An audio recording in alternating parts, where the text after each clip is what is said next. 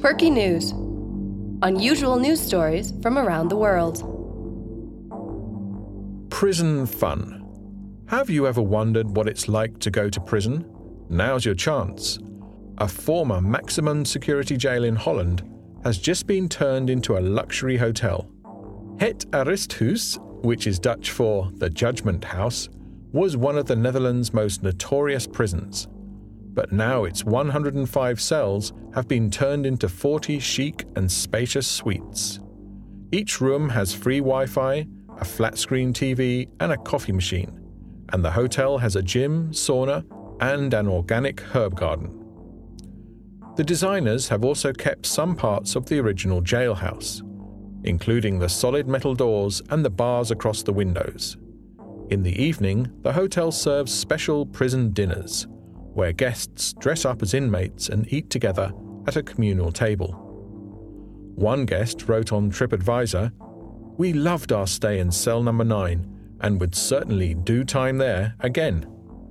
Fun fact At the Poseidon Resort in the Bahamas, you can sleep in a glass room 13 meters underwater.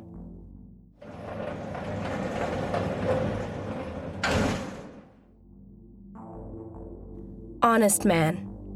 They say honesty is the best policy.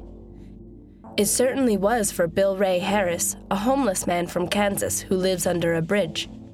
He spends his days begging by the side of the road.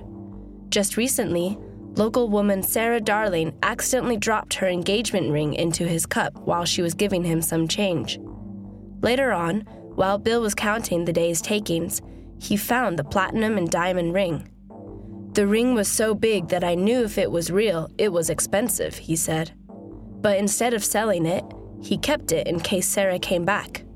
Two days later, she did, and he returned the ring. It was a miracle, Sarah said.